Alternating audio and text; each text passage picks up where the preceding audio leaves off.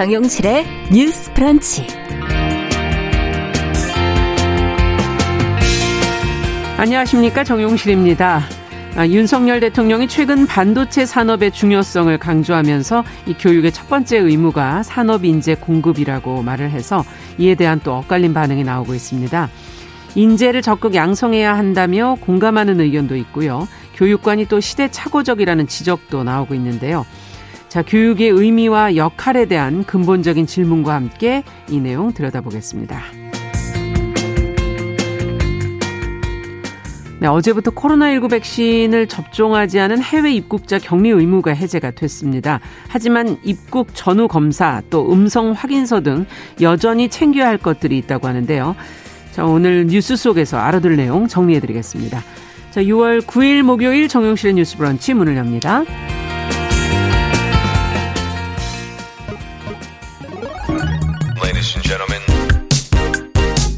새로운 시각으로 세상을 봅니다. 정용실의 뉴스 브런치 뉴스픽. 네, 정용실의 뉴스 브런치 항상 청취자 여러분들과 함께 프로그램 만들어가고 있습니다. 오늘도 유튜브 콩앱 또 라디오로 많은 분들이 참여해주고 계신데요. 감사드립니다. 자, 첫 코너 뉴스픽으로 시작하죠. 화요일, 목요일 두 분과 함께하고 있습니다. 신보라 국민의힘 전 의원 안녕하십니까? 네, 안녕하세요. 네, 조성실 정치하는 엄마들 전 대표 안녕하십니까? 네, 반갑습니다. 자, 오늘 첫 번째 소식은 이 화물연대 얘기부터 좀 해보죠. 파업이 시작이 됐는데 핵심 배경이 안전 운임제. 자, 이 문제에 대해서 유관부처가 손을 놓고 있다는 비판도 지금 보도 내용이 나오고 있는데요. 일단 안전 운임제라는 게 뭔지 그리고 또 국토부에서는 이에 대한 언급이 없는 것인지 자 관련 내용을 먼저 어, 조 대표님께서 좀 정리를 해주시죠. 네, 현재 화물연대가 이틀째 총파업을 좀 네. 이어가고 있는 상황인데요. 이거의 가장 큰 쟁점은 안전운임제입니다. 음. 안전운임제라는 거는 쉽게 설명하자면 그 화물차 업계의 예. 최저임금제 같은 개념이라고 보시면 될 것 같습니다. 음. 이제 2020년 국토부가 3년 시한으로 1월 안전운임제를 시행을 했었어요. 네. 근데 이게 전체 화물 차량에 대해서 적용을 한 것은 아니고 음. 이제 시멘트 차량을 비롯한 이제 굉장히 좀 제한적인 것에 우선 적용을 한 후에 향후에 이제 확대 적용을 하자는 여지를 남겼 는데 네. 당초 이 법안이 시작이 됐을 때는 이렇게 일몰제 개념이 아니었고 예. 그러니까 사실상 적용을 그냥 제한적 없이 하는 것을 구상을 했었는데 해놓고. 이제 네. 과정에서 여러 업계 관계자들의 반대라든지 이런 것들을 음. 부딪히면서 좀 중재안의 격으로 3년을 우선 시행하고 일몰제를 음. 두되 그 대신 이제 이런 여러 가지 정착 사항들을 보면서 이제 개선 방안을 마련하겠다는 음. 것이 국토부와 또 국회의 어떤 방향성이었습니다. 네. 근데 우리 많이들 아시다시피 코로나 국면을 거치고 하면서 예. 화물업계도 좀 여러 어려움들을 겪기도 했고 그랬겠죠. 네 그런 이유로 이것이 뭐 정치적인 이유도 있었겠지만 여러 음. 후반 이제 이게 전면에서 논의가 되지 못하다가 음. 이제 일몰제를 앞둔 상황에서 유가가 또 급등을 했잖아요. 아, 지금 여러 가지 어려움이 네, 있네요. 그러다 보니까 실질적으로 뭐 이제 뭐 모두 게 차량의 규모라든지 운행 음. 거리라든지에 따라서 차이가 있겠지만 뭐 200만 원, 300만 원 이상의 유가 부담이 늘어나는 음. 경우들이 생기면서 이게 최저임금 개념이 일몰제 그러니까 이 안전운임제가 계속해서 진행되고 확대되지 않으면은 음. 사실상 이 화물 차주들의 어려움이 더 증폭될 것이다. 이런 음. 주장을 가지고 일몰제와 관련된 쟁점을 놓고 좀 파업이 진행되고 있는 상황입니다. 네. 네, 정부에서는 이 관련해서 불법행위라든지 이런 거에 대해서 엄중 대처를 하겠다라는 입장이고 지금 굉장히 많은 이제 경찰 병력이 좀 투입된 상황에서 음. 이제 규추가 주목되고 있습니다. 네.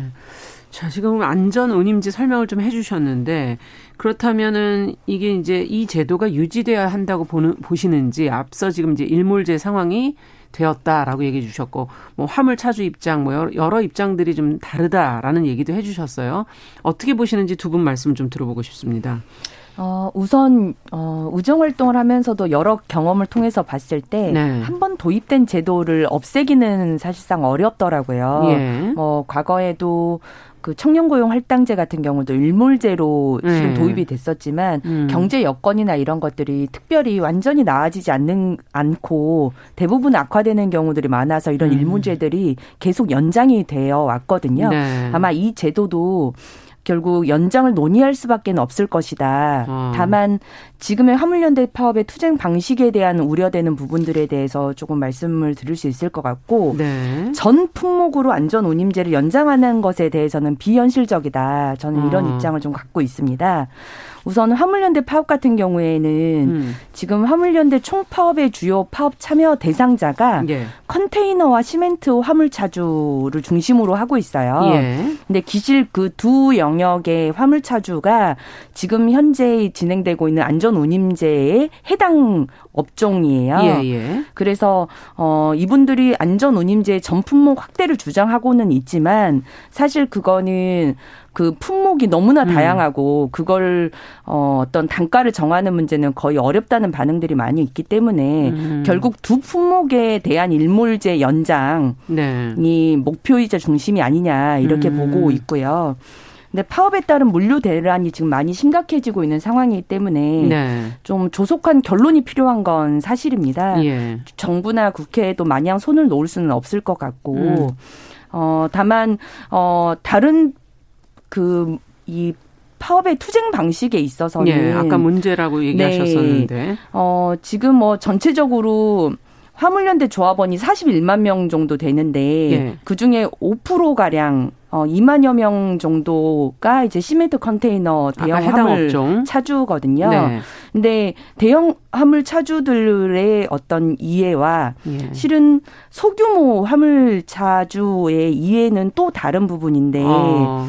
어, 이 두 영역에 있는 종사자들의 이익만을 좀 대변하고 있지 않느냐 이런 아. 비판도 있고 네. 또 그런 투쟁 방식이 다른 화물차주의 진입이나 음. 영업까지 막아서서는 안 되는데 그건 음. 이제 불법적 영역에 속하는데 네네. 실은 어, 민주노총 화물연대 투쟁 방식이 그런 다른 영역에서 파업에 참여하지 않는 사람들의 쟁의행위까지 좀 강요하는 방식으로 하다 보니까 문제가 음. 발생이 되거든요. 네. 좀 그런 부분은 자제되어야 된다라는 음. 것이 것이고 소규모 화물 차주 같은 경우는 그 운임제에 대한 그 안전운임제 연장보다는 예, 뭘 원하나요? 어, 수수료를 많이 떼가는 문제에 대해서 심각성을 많이 느껴하고 계시더라고요. 네. 최근에 이제 코로나 하는 건 뭐죠? 그러니까 코로나 19 때문에 예. 비대면 화물 중개 플랫폼이 아. 좀 많이 또 등장을 하게 됐는데 예.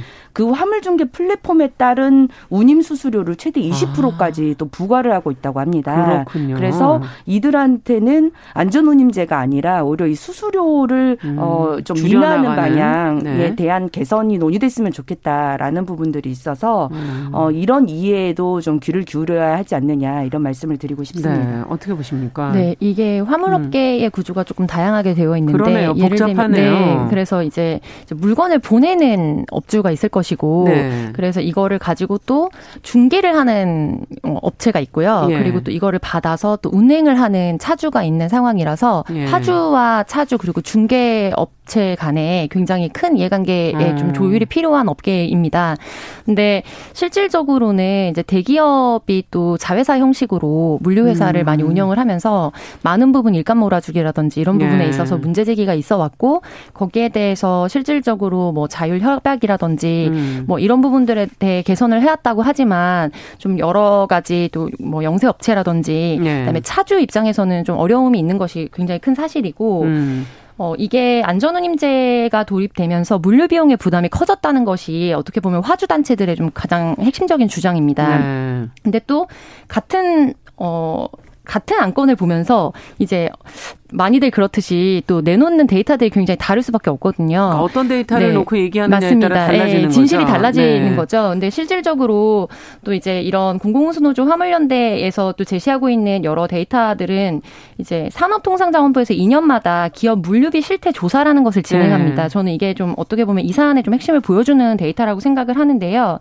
이제 기업들의 절대 다수가 물류비 상승 원인이 이제 안전운임제라고 응답한 경우는 굉장히 적었고 어. 어 오히려 이제 이런 부분에 대해서 뭐 운송비가 전체적으로 증가를 했다든지 예. 임차료나 보관비가 증가했다든지 여러 인플레이션이나 음. 국제 뭐 유가라든지 그렇죠. 그리고 코로나19로 인해서 뭐 화물이 이렇게 묶여 있다든지 이런 여러 가지 음. 사항들이 있었지 않습니까? 그래서 그런 것들로 인한 음. 이제 물류 비용이 증가가 됐다고 응답을 한 것이 이제 실질적으로 우리 사회가 보여주는 데이터인데 이제 여러 헤드 헤드라인도 보시면은 안전운임제 도입으로 인해서 물류 비용 부담이 너무 커졌다. 음. 그렇기 때문에 이런 방향으로는 계속 지속할 수 없다라는 방식으로 계속해서 좀 언론 음. release가 되는 부분들이 있거든요. 예.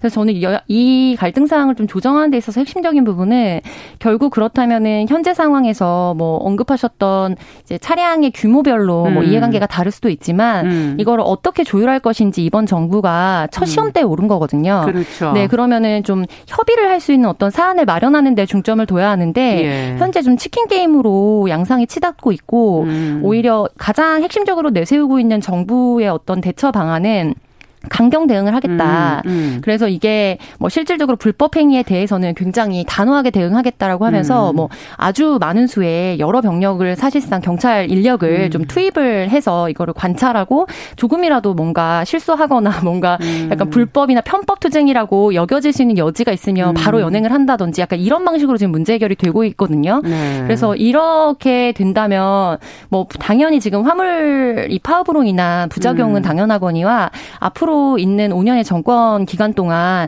계속해서 이런 상황에 문제 해결이 되지 않는 음. 상황들이 좀 반복될 것 같아서 그 부분에 음, 있어서 우려스럽다. 이게 시험대에 오른 사안이기 때문에 네. 우선 만나서 어떻게 이것을 할 것인지에 대해서 생산적 논의를 하려는 노력이 굉장히 필요하다라는 점을 좀 강조를 하고 싶습니다. 네. 그리고 이 안전운임제에 있어서는 단순히 차주의 어떤 이윤의 문제만이 아니라 음. 처음에 도입됐던 게 우리가 뭐 K 드라마라고 하죠. 한국 드라마의 음. 서민 가정의 구성을 많이 보시면 음. 반복되는 에피소드가 아버지는 장거리를 운행하는 화물 차량인데 뭐 예를 들면 그리고 나서 은퇴를 했는데 사고로 인해서 뭐 장애를 입었다든지 음. 이런 서사를 굉장히 많이 기억하실 거예요. 네. 그래서 이 너무 물류 비용에 대해서 실질적으로 갖게 되는 이윤이 적다 보니까 음. 뭐 13시간, 15시간씩 뭐 장기간 운행을 한다든지 과속을 한다든지 과적을 한다든지 음. 이런 것들로 인해서 실질적으로 네, 위험 부담도 굉장히 컸고 네. 근데 또 이렇게 사고가 났을 경우에는 특수고용자 위치에 있기 때문에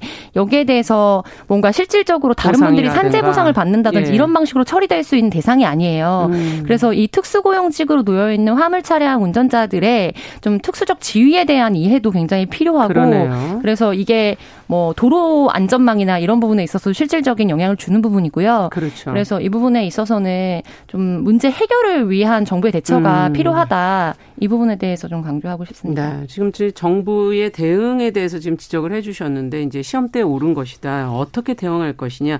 지금 국토부, 고용부가 여기에 정부로 음. 본다면은 어, 해당되는 부서가 아닐까 하는 생각이 들고 지금 문제 이 두 부서는 지금 좀 소극적인 반응을 보이고 있는 것 같고 이제 국무총리가 이제 강경 대응 기조를 이제 언급을 했었는데 두 분은 어떻게 이 문제를 풀어야 된다고 생각하십니까? 지금 보니까 업종이나 또 여러 가지 사안에서 문제가 가지는 약간 복잡성이 있고요. 네. 또 해결해서 또 이어가야 될 부분도 있는 것 같고 어떻게 해결해야 된다고 보십니까? 우선 화물 같은 경우는 뭐 그게 정말 품목이 너무나 다양하잖아요. 네. 지금은 시멘트와 컨테이너고 그 부분은 어 좀 규모 자체가 이제 크고 크죠. 거대하고 그렇죠. 적용을 하기에 어쩌면 가장 시, 험대로 삼을 만한 모델이었지만 음. 그 외에 가전제품, 뭐 의류, 농산물, 음. 뭐 너무나 수십 가지 뭐 수천 가지이기 그렇죠. 때문에 뭐 운송 시간, 운송 거리 이런 것들 다 감안해서 그 각각의 단가를 매기는 건 거의 사실상 어렵다는 분위기가 음. 좀 지배적이고요. 네. 다만 지금 이미 일몰제를 통해서 시행되고 있었던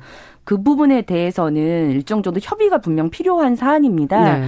어, 화물연대 쪽에서도 그거는 일물제 폐지를 요구하고 있는 상황이기 때문에 음. 다행히 어제 그 국토교통부 2차관이 TF를 통해서 대화를 해, 하자라고 네. 제안을 했습니다. 네. 그래서 어, 투쟁 방식의 불법성과 위법성에 대한 엄정 대응과는 별개로 음. 이 문제에 대한 해결 방식을 도출하기 위한 대화는 하자라고 음. 한 상황이고요.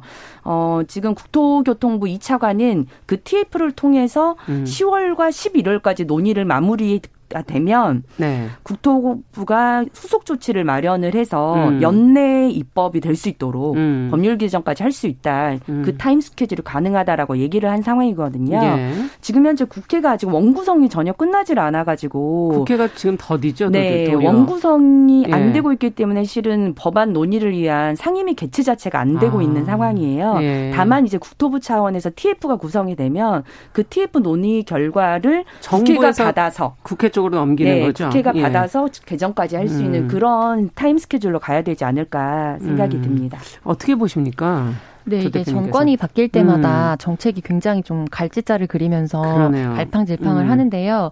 저는 이번에는 당연히 우선적인 이게 뭐 정책적 시험대이기도 하고 음. 우리의 생활이 밀접되어 있는 부분이기도 하기 때문에 네. 어, 대통령과 이제 여권의 책임이 가장 크다고는 볼 수 있겠습니다만 이 사안이 이 법안이 도입이 되고 또 일몰제나 음. 이런 부분을 어떻게 보면 생산적으로 연장할 수 있도록 좀 논의하겠다라는 약속을 했던 거는 민주당 정권에서 있었던 일이거든요. 네. 그리고 현재 굉장히 굉장히 여소야대 국면에 우리가 있기 때문에 음. 그러니까 이 사안이 어, 정부로 가져가면 정부에선 이거는 어, 입법 사항이기 때문에 사실 그렇죠. 우리가 약속해 줄 수 있는 게 아니라고 하고 이제 국회에서는 우선 안건으로 지금 뭐 다뤄지지가 않는 상황입니다. 예. 네. 그런데 이제 국민들이나 또 어떤 여러 언론들의 메인적인 어떤 비판이라는 네. 것은 그러니까 사실 이런 음. 방식으로 투쟁하는 것은 옳지 않다라고 하면 이게 늘 사회적 약자에 놓여 있는 사람들에게 그 어떻게 보면은 가장 전형적으로 이루어지는 대화의 방식이에요. 음. 그래서 그럼 탈출구가 전혀 없는 거죠. 네. 근데 저는 이 방식에서 그렇기 때문에 오히려 더 민주당 이제 국회의원들도 책임을 가지고 원 구성뿐만 아니라 이 사안을 이제 국토교통위원회에서 안건들이 굉장히 산적해 있지 않습니까? 그렇죠. 그러면은 어떤 사안을 우선 논의를 할 것인지를 결정하는 것이 원내 교섭단체들의 역할입니다. 예. 이제 그 부분에 있어서 원이 구성되는 대로 이 사안을 최우선 과제로 이야기를 하겠다. 음. 그리고 앞서서 신보라 의원님께서 언급해 주신 것처럼 음. 어떤 정책이 도입되고 법으로 입법이 됐을 때 음. 일몰제 규정을 두는 것은 정말로 이것이 뭐 폐지되는 방향을 음. 전제로 한다기보다 그러니까 수정이 돼서 좀 긍정적인 방향으로 국가의 역할을 할 수 있도록 예. 이 사안을 보완하겠다라는 전제로 사실 일몰제를 도입하는 그렇죠. 거거든요. 네. 근데 지금은 이대로 가자면 그냥 일몰제가 돼서 사라지는 겁니다. 음. 그래서 이 부분에 있어서는 당연히 이 사안을 어떻게 그러면 국회에서 더 생산적으로 만들 것인지에 대해서 그렇죠. 국회가 역할을 하겠다라는 약속이 필요하다. 음. 그래서 국회 역할도 굉장히 중요한 사안이라고 볼 수 있겠습니다. 국회 역할이 중요하다는 것을 인정을 해주셨고 아, 지금 무엇보다 우선순위로 놓고 원내 교섭단체가 좀 할, 어, 활약을 좀 해줬으면 좋겠다라는 대응도 얘기를 해주셨습니다. 자, 두 번째 뉴스로 좀 가보도록 하죠. 두 번째 뉴스도 사실은 어떻게 보면 좀 얘기가 길 수도 있는 부분이라, 어, 윤석열 대통령이 이제 반도체 산업의 중요성을 지금 강조했고, 교육부에서 이제 인재 공급 의무를 특히 또 강조를 했습니다. 어, 교육계 안에서 근데 우려하는 목소리도 있어서 지금 어떤 내용들인지 신보라 의원께서 좀 정리를 네. 해주시면 같이 한번 좀 생각을 해보죠. 네. 지난 7일 국무회의에서 윤석열 대통령이 모두 발언을 통해서 우리 경제 비약적 성장, 잠재 성장력의 제고를 위한 중장기적 계획을 차질 없이 준비해야 한다. 네. 반도체 산업이 그 경제의 근간이고 어, 그 산업의 핵심은 우수한 인재를 키워, 키워내는 것이다. 이렇게 말을 했습니다. 네. 또 교육부뿐만 아니라 전 부처가 인재 양성을 위해 특단의 노력을 기울여 달라고도 주문을 했고요. 네. 어, 그 어제 아, 그날 있었던 국무회의에서는 반도체 관련한 특강도 음. 있게 됐는데 그 특강이 끝나고 나서 이루어졌던 발언들을 음. 대통령실 핵심 관계자가 기자들에게 이제 전했는데요. 그 내용들에서 어, 이런 말씀들이 있었습니다. 산업 네. 발전에 필요한 인재 공급이 교육부의 첫 번째 임무다. 음. 그리고 어 교육부가 성장의 발목을 잡지 않으려면 대대적인 개혁을 통해서 과학기술 인재를 배출해야 된다고 음. 말을 했고요. 이런 대통령의 발언에 대해서는 그래서 엇갈리는 평들이 좀 나왔습니다. 네. 교육부가 그간 대학 교육을 좀 좌지우지하면서 획일화하고 고도화된 산업과 비약적 성장을 위한 그런 인재 양성을 위한 노력은 부재했다. 음. 그렇기 때문에 그런 기득 교육의 관료 기득권도 타파하고 혁신해야 된다는 뜻을 담은 발언이었다라고 음. 분석을 하는 반응이 있고요. 네. 교육계 측에서는 교육에 대한 철학 대신 실용주의만 너무 강조를 했다. 음. 전형적인 산업화 시대의 교육관이 아니냐 음. 이런 지적도 나오게 됐습니다. 네, 두 분께서 좀 얘기를 해주시죠. 지금 이제 교육의 교육이라는 것은 무엇이 가장 우선순위가 돼야 되는가? 그리고 지금 어, 시대적인 이런 소명과 더불어서 어떻게 또 변화해야 하는가 너무 사실 긴 문제이긴 한데 시간의 제한을 음. 가지고 네네. 두 분께서 좀 얘기를 해주시죠. 아 저는 이 대통령의 발언을 들으면서 그러니까 논어의 글귀를 떠올렸는데요. 음. 하기불사 증망, 사이불확즉퇴라고 네. 배움이 있어도 생각하지 않으면 이제 음. 망하고 그렇죠. 어, 생각만 하고 배우지 않으면 위태로움에 처한다라는 네. 글귀입니다. 근데 이제 교육이라는 것이 우리 사회에 어떤 역할을 음. 해야 되는가? 그러니까 배움을 계속 어떤 입력한다고 해서 정말 음. 필요한 미래적 인재가 나오는 것은 아니거든요. 네. 그래서 우리가 혁신 산업이라는 것은 하나의 산업의 새로운 플랫폼이라든지 아이디어를 내야 하는 것이고 거기서 역할을 할 수 있는 엔지니어를 길러내는 것도 음. 하나의 중요한 축일 뿐입니다. 네. 근데 이제 교육부나 대통령이 교육의 제1의 목표를 기술 인재를 양성하는 데에만 음. 두고 음. 기초 교육이라든지 인문학 음. 교육을 비롯해서 음. 제반의 교육의 역할에 대해서 등한시한다는 것은 굉장히 음. 위험한 신호라고 보고요. 이게 단순히 반도체 산업의 중요성이나 기술인재 필요성을 역점을 두고 말했다고 보기는 어려운 것이 네. 기존의 이제 교육부 총리를 어떻게 세울 것인가 인재 풀을 봐도 음. 실질적으로 교육부의 전문성을 가지고 있는 제대로 된 인사를 음. 이제 추천했다고 보기 어렵고 현재 지금 문제가 되고 있는 음주운전 뭐 이력이라든지 등등으로 네. 이미 이제 한번 낭만 장관 후보자가 낭만 이후에 2차로 음. 올라와 있는 인물에 대해서도 굉장히 어떻게 교육부의 위상을 보고 있는지를 이 음. 정권의 상황을 좀 보여 보여준다고 생각이 듭니다. 네. 그래서 그 부분에 있어서는 교육부는 그러니까 어떤 그 기술 인재를 양성하는 곳이 아니다라는 음. 것에 대해서 아주 기본적인 건데요. 대통령과 이번 정권이 굉장히 유념해둬야 음. 하는 지점이라고 생각합니다. 그러니까 교육은 생각과 배움 두 가지를 다 맞습니다. 다뤄야 된다 지금 그 얘기를 하시는 거네요. 신문화 의원께서는 어떻게 보십니까? 어, 저는 어떤 대학 교육의 근간, 뭐, 그리고 그런 교육의 어떤 핵심 기능, 음. 그런 걸 모르고서 이런 발언을 했다고 보지 않고, 네. 어, 어쨌든 공무의 핵심 주제가 이제 그 국가 역점 사업, 어, 음. 어, 반도체 산업의 어떤 육성, 뭐 음. 이런 부분 맥락에서 음. 실제 교육부나 이런 다양한 부처들이 그런 산업에 또 필요한 부분의 핵심이 인재 육성인데 네. 그런 부분에서는 등한시 해 왔다. 음. 이 부분에 대해서는 조금 혁신적인 조처가 필요하다. 음. 전딱 그 맥락에서 나온 발언이라는 생각이 들었어요. 그래서 해라. 저는 실은 그 부분에 대해서는 100% 동의가 됐고 네.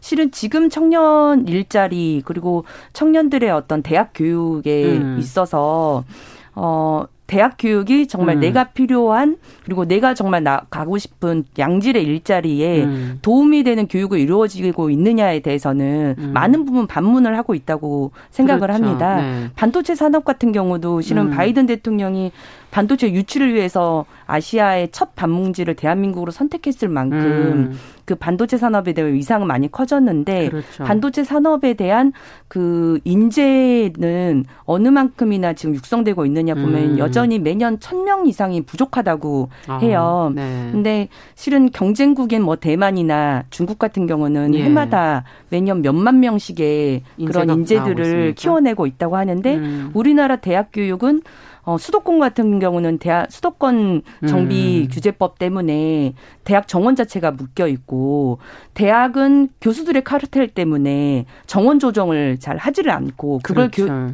교육부가 음. 어, 교수들의 입장에 손을 들어줬건 태만했건 그걸 어떤 방식으로는 조정하지 않았던 게 현실이거든요. 음. 저는 그런 측면에서의 혁신적인 조처가 필요하다는 일침을 했다. 음. 저는 그렇게 보고 그런 측면에서 반도체 계약학과의 증설이랄지 음. 반도체 계약학과 같은 경우는 그 정원 내로 음. 증설을 하는 건 쉽거든요. 그런 방식으로 변화가 필요한 건 사실이다라는 음. 말씀을 드리고 싶습니다. 네. 끝으로 한 말씀씩 더 해주시죠. 어, 뭐 근본적인 얘기긴 하지만 교육은 어떻게 변화해야 된다고 보시는지 두 분. 네. 네, 이미 음. 일자리가 음. 2공개밖에 몰려 있지 않기 때문에 음. 이번 수능이라든지 향후에 지금 수능 준비하는 추세만 보더라도 국민들이 얼마나 기술 교육의 필요성을 절실히 음. 느끼고 또 어, 뭔가 중요하게 생각하고 있는지는 음. 대통령이 그렇게 역점을 두지 않아도 알고 있습니다. 근데 다만 대통령의 음. 발언이라는 것은 이제 그것이 갖고 있는 사회적 메시지가 어떻게 음. 파장을 일으킬지에 대해서도 충분히 고려를 하고 발언을 해야 하는데 전후에 했던 여러 가지 뭐 행동이라든지 뭐 그다음에 인사라든지 음. 이런 것들을 봤을 때 이것은 대학 교육의 혁신을 뭐 강조했다라고 이렇게 방어를 하기에는 굉장히 그냥 대통령의 현재의 문제 의식이 그 정도라는 것을 보여준 음. 발언에 불과했다고 생각합니다. 네. 자, 두 분이 말씀을 조금 더 듣고 싶은데 시간이 부족하네요. 네. 여기까지 듣겠습니다. 뉴스픽 조성실 정치하는 엄마들 전 대표 신보라 국민의힘 전 의원 두 분과 함께 이야기 나눠봤습니다. 교육 문제는 저희가 나중에도 또 한 번 좀 다뤄봤으면 좋겠습니다. 뉴스 브런치. 자, 1부 마치고 저는 잠시 후에 들어오겠습니다. 두 분 수고하셨습니다. 감사합니다. 네, 감사합니다. 누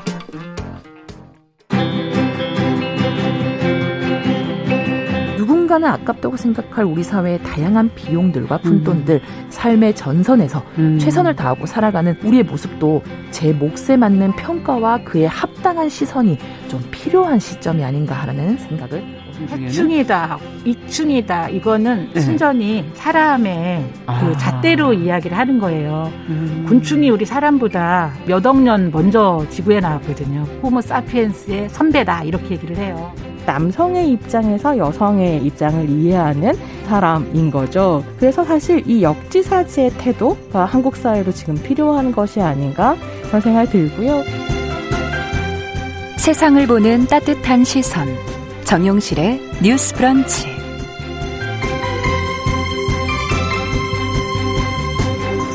네, 정용실의 뉴스 브런치 듣고 계신 지금 시각 11시 31분입니다.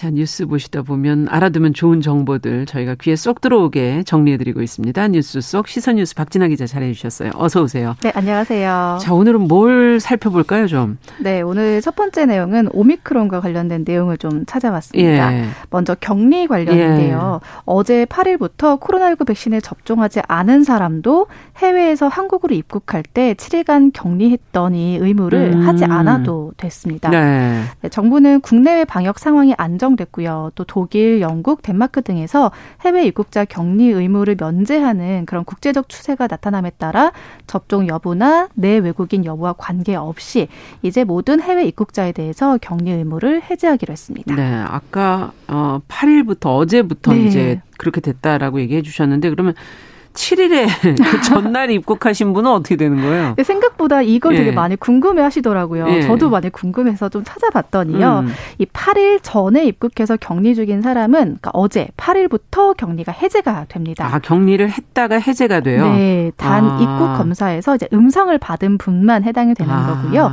입국 검사에서 코로나19 양성이 확인되면 격리를 해야 됩니다. 예. 그러니까 예를 들어서 7일 날 입국하셨다가 모르셨다가 지금 방송 들으셨으면 예. 예. 이제 격리 해제되는 거니까. 어, 그러네요. 네, 이렇게 알고 계시면 되고요. 음. 또 해외 입국자에 대한 검사는 현행대로 입국 전후 2회로 유지가 음. 됩니다. 검사는요. 검사는 한다. 네, 그래서 입국 전에는 유전자 증폭 PCR 검사나 전문가용 신속 항원 검사를 하고요. 입국 후에는 3일 이내 PCR 검사를 받아야 됩니다. 음. 정부는 항공기 탑승자에 대해서 음성 확인서를 철저하게 확인하고요. 네. 이 음성 확인서가 없거나 제출 기준을 충족하지 못한 승객 같은 경우는 탑승을 반드시 제한해서 음. 입국객에 대한 철저한 검역 관리 체계를 아직도 유지할. 그러니까 네. 제대로 관리를 하고 있는 거네요. 계속. 네, 맞습니다. 네. 음성 확인서를 때로 병원 오시는 분들이 보니까 뭐 영문으로 해주세요 뭐 이렇게 네. 얘기하시는 걸 들어본 적이 있거든요. 이게 꼭 어 뭐 영문이어야 됩니까? 한글이어야 됩니까? 어떻게 됩니까? 일단 우리나라 같은 경우는 이 네. 검사 방법의 항목에 한글이나 영문으로 되어 있으면 되고요. 이게 PCR 검사나 전문가용 신속항원 검사 모두 다 이제 아. 인정된다고 보시면 됩니다. 사실상 쉽게 설명하면은 영문 같은 경우는 전 세계 어디서나 좀 통용이 되기 음. 때문에 어, 헷갈리신다면 그냥 영문 이렇게 기억하시는 게 아, 가장 아. 좋긴 편하겠군요. 하고요. 네. 네. 현지 이제 외국에서 현지 현지 같은 경우는 한국어가 음. 없을 수 있잖아요. 그렇죠. 그렇기 때문에 영문 음성 확인서 발급하고 있으니까 그렇게 발급하시는 음. 게 가장 좋다고 할 수 있습니다. 네. 지금 또 뭐 원숭이 두창 음. 얘기가 보도가 되면서 뭐 약을 우리가 준비해야 되는 네. 거 아니냐 뭐 이런 보도도 좀 나오고 있더라고요. 네. 이건 어떻게 지금 돼가고 있습니까? 네, 우선 입국할 때 음. 증상이 음. 있다면 기내에서 작성하는 건강 상태 질문서가 있잖아요. 예. 그 작성을 통해서 방역 당국에 알리면 되고요. 음. 네, 그때는 괜찮은데 입국한 후에 어. 좀 의심 증상이 나타난다. 예. 그러면 질병관리청 콜센터 1339 이제 많이들 아시죠? 예. 네, 여기에 문의해서 해서 절차에 따라 의료기관 등에서 진료를 받으시면 됩니다. 맞아요. 의심 증상 있으신 분들이 네. 빨리 이거를 해주시면 신고를 해주시면 사실은 참 좋은데요. 맞습니다. 네. 사실 뭐 코로나19나 원숭이 네. 두장뿐만이 아니라 요즘에는 우리가 알지 못하는 감염병들이 맞아요. 이제 많이 생겨나고 있기 때문에 음. 말씀하신 것처럼 의심 증상이 든다면 음. 1339로 문의해 주시는 게 가장 좋고요. 또 이 원숭이 두창 같은 경우도 8일 어제부터 2급 감염병으로 지정이 됐습니다. 음. 그래서 확진됐다면 집이 아니라 의료기관에서 격리 치료를 받게 됩니다. 네. 이게 코로나19처럼 아주 높은 전염성이 있는 감염병이 아니고 뭐 그렇기 때문에 아직은 좀 더 연구가 필요해서 그렇겠죠. 당국이 검토는 하고 있지만 2급 감염 2급 감염병으로 지정이 됐다는 거. 또 그래도 아직까지 국내에서는 확진자가 없다고 하니까 네, 네 그래도 계속 조심해야 될 것 같습니다. 그렇죠. 전 세계로 좀 퍼질 때는 항상 조심해야 되는데 2급 감염병은 집이 아닌 의료기관에서 격리를 하게 된다라는 네. 걸 잊지 마셔야 될 것 같고요. 자, 다음 소식으로 또 가보도록 하죠. 네, 다음은 서울 지하철 심야 운행에 관련된 내용인데요. 어. 네, 지난 7일부터 서울 지하철 2호선 그리고 5호선에서 8호선까지가 심야 연장 운행이 이미 재개가 됐습니다. 음. 그리고 서울 지하철 1호선은 다음 달 1일부터 네. 그리고 3, 4호선은 8월 1일부터 각각 심야 운행이 이루어진다고 하는데요. 예. 네, 7일 서울교통공사에 따르면 코로나19 일상 회복이 급증하는 이 심야 시간대 요즘 택시도 잡기 많이 많이 어렵잖아요. 그 얘기들을 많이 하시던데요. 네, 그렇죠. 네. 그래서 이 이제 지하철도 심야 운행을 다시 이제 음. 이루어지는 건데요. 지하철 심야 운행은 코로나19 방역을 위해서 2020년 4월 1일 중단한 지 무려 2년 만에 그렇군요. 네, 재개가 되는 겁니다. 네. 평일은 종착역 기준으로 새벽 1시까지 운행 시간을 조정하고요. 주말이나 공휴일은 자정까지 운행합니다. 네. 노선마다 일정이 왜 근데 이렇게 혼란스럽게 음. 다릅니까? 그렇죠. 그래서 좀 예. 주의하셔야 되는데 이 공사가 단독으로 운영 노선하고 있는 이 서울 지하철 같은 경우 서울 지하철 그러니까 2호선 그리고 네. 5호선에서 8호선까지의 구간은 심야 운행 시간 조정을 운행하기 위한 그런 준비가 이미 완료가 되어 있다고 합니다. 음. 그래서 먼저 실시를 하는 거고요. 네. 또 승차 수요가 많고 서울 시내를 순환 운행하는 이 2호선 그리고 5, 8호선을 연장 운행을 하게 되면 아무래도 심야 시간대 교통난이 좀 많이 해소가 되지 않을까 이렇게 생각이 듭니다. 음. 그런데 이 공사하고 한국철도공사가 공동으로 운영하는 구간이 있어요. 그게 음. 바로 1호선하고 3, 4호선이거든요. 예. 네, 이, 이 노선 같은 경우는 안전 확보를 또 해야 되고 양사 간의 운행 체계 조정을 또 협의를 해야 되고 또 야간까지 늘어나면 야간에 작업하는 일정들이 있다고 합니다. 음. 네, 그런 조정들이 좀 필요하기 때문에 그 준비 시간이 좀 필요하다고 하고요. 그렇군요. 그래서 어떤 노선을 타는지에 따라서 그 시간을 조금 체크해 주셔야 됩니다. 그러면 노선별로 시간이 다르시니까 다르니까 지금 다들 각자 체크를 좀 하셔야 네. 되겠네. 이용하실 때마다. 맞습니다. 네. 공사 관계자도 실제로 음. 노선 또 호선, 역별 음. 마지막 열차 운행 시간이 다 다르기 때문에 아. 각 역사나 홈페이지에서 당분간은 변경된 시간표를 직접 확인을 해달라 이렇게 당부했습니다. 그러네요. 미리 어, 움직이시기 전에 네. 체크해 두시는 게 좋을 것 같고요. 네. 자 마지막 내용 살펴보죠. 네, 다음은 care kids zone이라는 내용인데요. 네. 대부분 no kids zone 이 말은 많이 들어보셨어요? 그럼요. 예. 네, 근데 케어 키즈 존은 저도 처음에 어, 이게 뭐지 하고 좀 생소했거든요. 이게 뭔 말인가요? 그러니까 영어를 보니까 보니까 care kids zone. 음. 어, 아이를 뭐 care한다는 뜻인데 음. 이게 뭘까 하고 봤더니요. 이 케어 키즈 존은 no kids zone이 차별적인 공간이라는 좀 논란이 맞습니다. 많이 일자 새롭게 등장한 운영 방식 중의 하나라고. 어떤 차이가 있는 거죠, 그러면? 네, 가장 큰 차이는 책임 여부인 건데 네. 이 자녀를 동반한 고객이 반드시 적극적으로 아이를 care를 해야 되고 아. 그래서 여기서 부주의하게 발생한 사고는 전적으로 부모한테 책임이 있다. 아. 이렇게 명시를 하는 곳이라고 볼수 있습니다. 음. 근데 문제는 사실 이런 대부분의 지금 이렇게 케어 키즈존을 운영하고 있는 대부분의 곳이 아기 의자나 뭐 컵 이런 용품조차 준비해주지 않는다는 게 문제인데요. 음. 그렇게 용 품도 준비되지 않은 상태에서 안전을 담보하 부모가 다 네. 책임져라 그렇게 하는 맞습니다. 건가요? 그렇게 하면 이제 그 책임은 부모가 져라 음. 이제 이런 건 거죠. 그러면 no kids zone하고 어떻게 보면 이것도 뭐 차별적 공간이 아. 니라고 그러는데 뭐 아닌 건지 긴 건지 그쵸. 큰 차이가 없는 것 같은데. 네, 맞습니다. 지금 네. 말씀하신 것 같은 그런 의견들이 지금 많이 나오고 있는데요. 물론 타인에게 방해받지 않을 권리는 모두가 있습니다. 네. 하지만 아이에게도 기본권과 고객의 행복 추구권 역시 있고 이것도 존중을 받아야 그렇죠. 되는 거거든요. 근데 이런 것들이 너무 무시되는 건 아닌지 또이 care kids 음. zone이 과잉 조치를 하는 게 아닌지 문제는 이런 것들이 늘어나고 있다는 겁니다. 아. 그래서 이거에 대해서 좀 조금 예. 생각을 해봐야 된다 이런 입장들이 늘고 있고요. 앞서 실제로 국가인권위원회 인권위원회에서 13세 이하 아동의 이용을 일률적으로 제한하는 것은 합리적 이유가 없는 차별 행위다 음. 이렇게 판단한 바가 있습니다. 음. 그래서 이 용어를 다르게 해서 또 이렇게 운영하는 식당들이 음. 늘고 있다는 게 우리 사회가 좀 아이들에 대해서 갖고 있는 인식을 다시 한번 좀 음. 생각해 봐야 되지 않을까 이런 생각이 그러네요. 들었습니다. 네. 어쨌든 기분 좋은 소식인가 했는데 그냥 네. 네. 그런 것만은 아니군요. 네. 맞습니다. 네. 뉴스 속 시선 뉴스 박진아 기자와 함께 살펴봤습니다. 말씀 잘 들었습니다. 네, 감사합니다.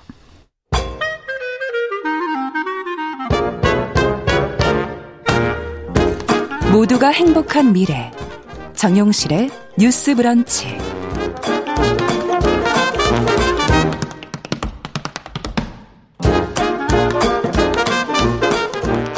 정용실의 뉴스 브런치 듣고 계신 지금 시각 11시 41분 향해 가고 있습니다. 자, 서점 편집자의 세심한 안목으로 고른 좋은 책 소개해드리는 시간이죠. 동네 책방. 오늘은 헬로 인디북스의 이보람 대표 자리해 주셨어요. 어서 오세요. 네, 안녕하세요. 네. 오늘 어떤 책을 들고 오셨나요?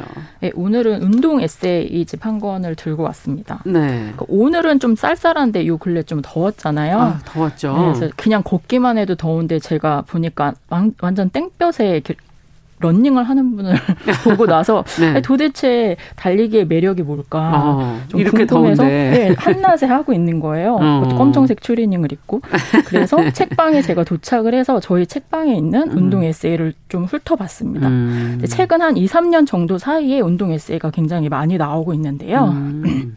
그 중에서 특히 달리기를 다룬 책들이 많아졌거든요. 아. 취미로 마라톤을 즐기는 사람들의 인터뷰집도 있고요. 그다음에 자신의 마라톤 경험을 에세이로 푼 책도 있는데 음. 그 중에 제가 가져온 책은 mindful running을 골라봤습니다. mindful. 네. 네, running. 이 책을 고른 이유는 개인적인 경험을 넘어서 마라톤으로 유명한 케냐에서 듣고 배운 이야기가 좀 주된 내용이고요. 그래서 읽을 거리가 좀 더 풍부했고, 그다음 달리기의 본질에 대해 생각해 볼 수 있는 책이라 생각되어서 어, 예, 오늘 소개할 책으로 가져 나오게 되었습니다. 네. 근데 우리나라가 아니고 케냐? 네네. 그리고 케냐가 원래 다, 마라톤을 네. 잘하는 선수들이 많은 나라죠. 어, 맞아요. 전 그렇죠? 몰랐어요. 그냥 전 표지 보고 아 케냐 음. 더 더운데 여기는 왜 마라톤 유명하지 하면서 네. 어 이제 둘러봤는데 여기에 무슨 더운 나라에 그런 날씨에서 어떻게 뛰어야 효율적이고 뭐 음. 그런 팁이나 노하우가 있는 책은 아니고요. 예, 책을 읽다 보니 어, 이, 이 책은 에세이라기보다 잠언집이라고 불러도 되겠다 싶을 정도로 아. 마라톤에서뿐만 아니라 우리의 인생에도 적용할 만한 세상의 이치나 지혜가 담겨 있었는데요. 음. 어, 일단 간단히 전반적인 줄거리를 먼저 말씀을 드리면 저자가 미국 대학에서 물리학을 전공을 했고요. 네. 어, 우연히 본투런이라는 책을 보게 돼요. 음. 본투런은 어, 2009년에 출간된 후 전 세계적으로 해석본이 나올 정도로 달리기 도서의 바이블로 불리는 저도 책인데요. 들어본 책인 것 같아요. 예. 어, 예. 근데 책 속에 이제 원시 부족이 맨발로 달리는 그런 이야기를 읽고 저자가 바로 자기 뒷 뒷마당에 나가서 매일 맨발로 달리기를 해봤대요. 아. 근데 신발을 신지 않고 달릴 신고 달릴 때 느껴보지 못한 감정을 느끼게 되고 그때부터 운명처럼 마라톤의 매력에 빠지게 됐고요. 어, 세계적인 마라토너들을 배출하는 케냐의 고산지대 마을 아. 이텐을 찾아가서 한 달간 마라토너들과 함께 지낸 이야기를 다루고 있습니다. 아 그렇군요. 그러니까 어, 맨발로 한번 뛰어봤는데 매력에 빠져서 케냐의 그 고산지대, 고산지대라 어, 숨쉬기가 힘드니까 그분들이 마라톤 제일 잘하시는 분들이시잖아요. 어, 네네. 이 책을 아, 통해서 알았어요. 저도. 거기를 가서 직접 마라토너들과 함께 네. 지낸 이야기를 쓰신 거군요. 그러니까 이 저자분도 대단한 거죠. 이분 그냥, 대단하시네요. 네, 그냥 그냥 동네에서 뛰어 뒷마당에서 계속 뛰어도 되는데 그리고 학교 보통 대학교기 때문에 네. 방학 중에는 회사 인턴 생활을 해야지 이제 취업에 유리한데 음. 그 대신에 키네아행을 택했, 택했고요. 그 이유는 심장이 그렇게 하라고 시켰기 때문이라고 합니다. 야. 지금까지 삶에 대한 후회와 우울증으로 좀 힘들어했던 시기였고 어. 어, 케냐는 뭐 미국이나 한국 생활과 다른 그런 삶의 속도와 모습으로 살아가기에 본인에게 새로운 삶을 삶을 제시해 줄 것이라고 생각했다고 하, 음. 고요 그다음에 케냐에서 지내기 위해서 떠나기 전에 몇 달 전부터 스와힐리어 수업을 듣고 케냐 아프리... 말이 스와힐리어 네. 이건가 보죠. 네네. 어. 그리고 아프리카 문화 공부를 하고 음. 케냐 유학생이 또 학교에 있어서 만나서 같이 이제 대화를 하고 그렇게 아. 노력을 하다 보니까 하늘이 어, 스스로 돕는 자를 돕는 것인지 운이 좋게도 케냐의 마라톤을 알게 된 거예요. 어머나. 그래서 케냐 이텐 이텐에서 그냥 지낸 게 아니고 마라토너들과 같이 한 달간 훈련을 하면서 지낼 수 있는 기회를 갖게 됩니다. 기회. 그래서 농구하면 미국이고 축구하면 브라질, 마라톤하면 케냐라고 하는데요. 과연 세계 마라톤 대회 메달권을 휩쓰는 케냐, 케냐 마라토너들이 빠를 수밖에 없는 이유를 아. 가서 이제 캐내려고 비결을 알아내려고 이제 갔어요. 그, 네, 갔는데 저자가 비결을 알아냈습니다. 어, 그래요? 빠름의 비결은 아이러니하게도 느림이었다고 합니다. 느림? 네. 빠름의 비결은 느림. 와. 그가 마라토너 선수들을 관찰하고 느낀 대목은 이렇게 나오는데요. 읽어 드릴게요. 네. 그들은 억지로 빨리 뛰려 하지 않고 빠름이 저절로 드러날 때까지 천천히 달리며 기다릴 줄 안다.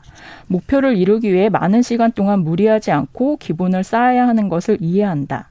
케냐 마라토너들이 빠른 이유는 남들과 비교하지 않고 자신의 속도로 달릴 줄 아는 여유와 지혜가 있기 때문이 아닐까 싶다. 나의 속도로 달리는 것은 쉽지 않다.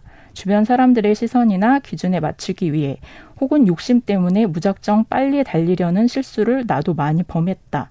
하지만 나의 속도로 달리다 보면 내가 즐겁고 행복한 나를 위한 달리기를 발견하게 되고 자연스레 달리기도 잘하게 된다. 나를 있는 그대로 바라보면 인정할 수 있고 내가 행복한 삶의 방식을 선택하는 용기와 인내심도 얻을 수 있다. 야, 이 대목을 들으니까 이게 인생 얘기인데. 예, 우리가 그쵸? 마라톤은 인생이다 이렇게 얘기들 어, 하시잖아요. 그러, 그래서 그렇게 얘기를 하나 봐요. 예. 네. 그래서 제목이 mindful running도 거기에 이제 의미가 달리는 횟수, 시간, 속도와 같은 기록에 연연하지 않고 아. 자신의 호흡과 속도에 맞추어 나를 위해 달리는 나만의 달리기라는 뜻이라고 하네요. 그렇군요. 네. 그래서 책에서는 시종일관 무리하지 않음과 심의 중요성을 재차 강조하고 성장에는 합당한 시간이 필요하다는 것을 계속 설명하고 있습니다. 음. 음. 무리하면 심리적 심리적 번아웃과 자잘한 부상이 이어진다는 것을 깨달으며 고강도 훈련과 천천히 뛰는 것을 계속 반복하면서 몸의 근육들이 산소를 활용하는 기본 능력을 향상시키는 훈련을 계속하게 되는데요. 아.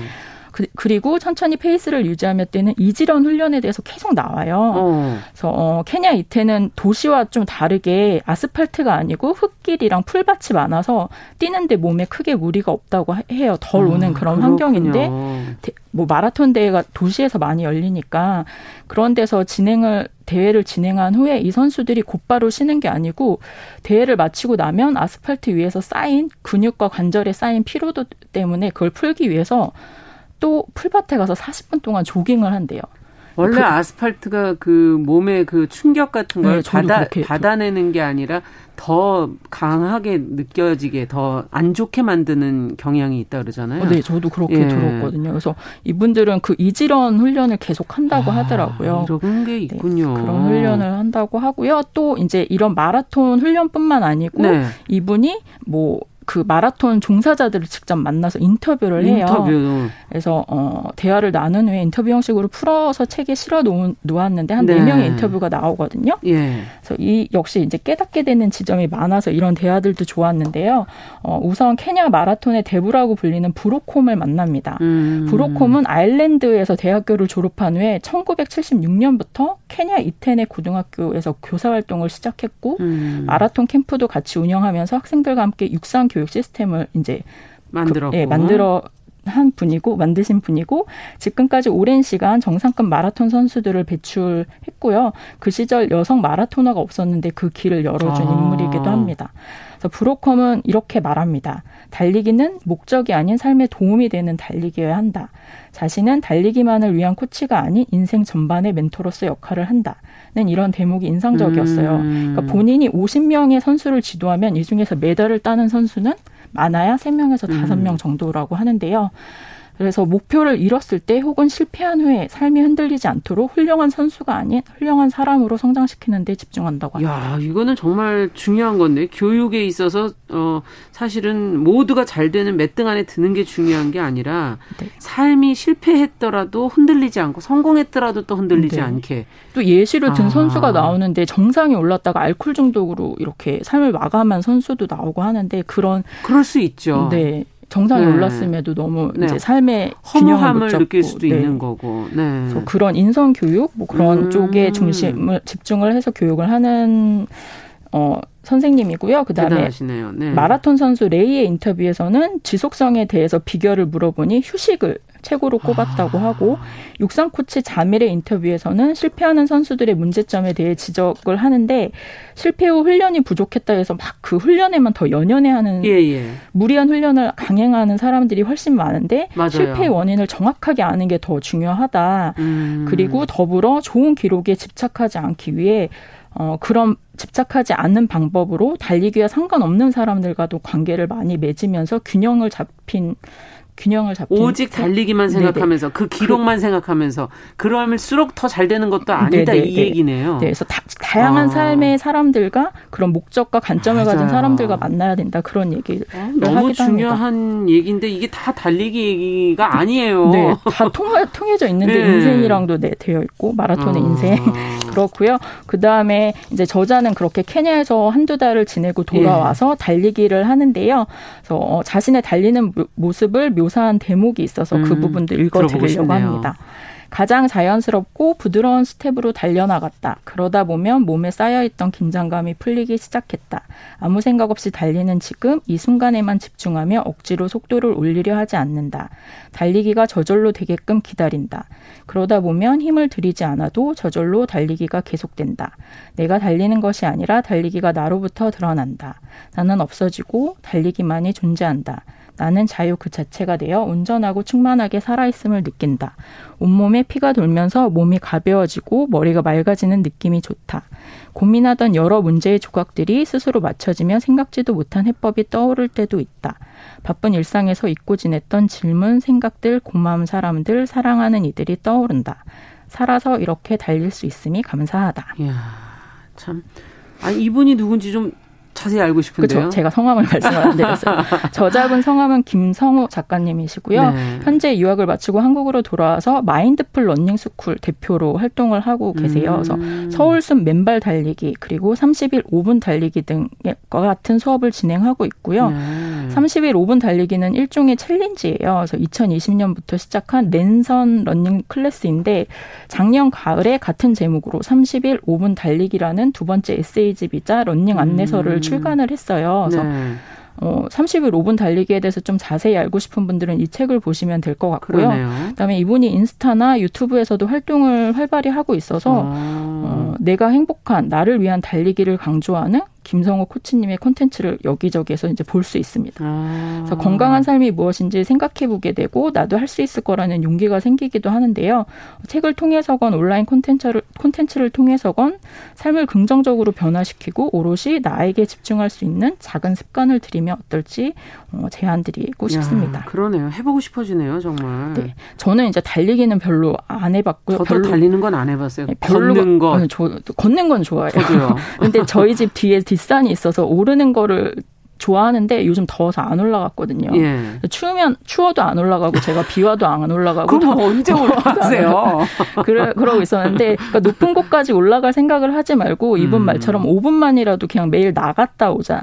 바람 쐬자. 네, 바람 쐬러 5분만이라도 산책 습관을 음. 들여보려고 합니다. 네. 건강하고 활기찬 삶이 그렇게 어렵지 않을 것 같다는 생각도 들게 해준 아, 책이었습니다. 그러네요. 지금 책을 이렇게 제가 보니까 뭐 어 에세이 같은 부분도 있고 만화 같이 되어 있는 부분도 있고 네네. 되게 다양한 장르가 믹스되어 있는 거 아니야? 이런 생각도 좀 들고요. 네, 특이하게 프롤로그 부분이 음. 대학교 때 내용이 만화로 들어가 있고요. 음. 어, 그다음 뭐 종이 재질도 다양하게 들어가 달라요. 있는 것도 특색이고, 예. 그다음에 뒤에는 앨범처럼 그 케냐에서 지냈던 사진이 음. 들어가 있어요. 예. 그리고 그 뒤에 뭐 QR 코드 같은 것도 들어 있는데 QR 코드에 뭐죠? 대해서 설명을 드리면 네. 좀 읽는 독자에 대해 독자에 따라서 이 책의 장르가 달라질 것 같아요. 저는 일종의 잠언집 같다고 말씀드렸잖아요.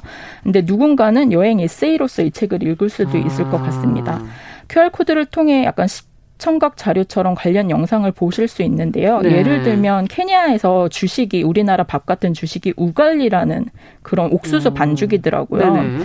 그래서 이런 내용 언급되어 있으면서 뒤에 QR 코드를 찍으면 아하. 그 우갈리 만드는 영상을 보실 수 있어요. 아. 그리고 다큐멘터리 맨 오너 미션이라고 그것도 QR 코드를 통해서 볼 수 있는데 책에서 이제 케냐의 이템 마을 모습이 네네.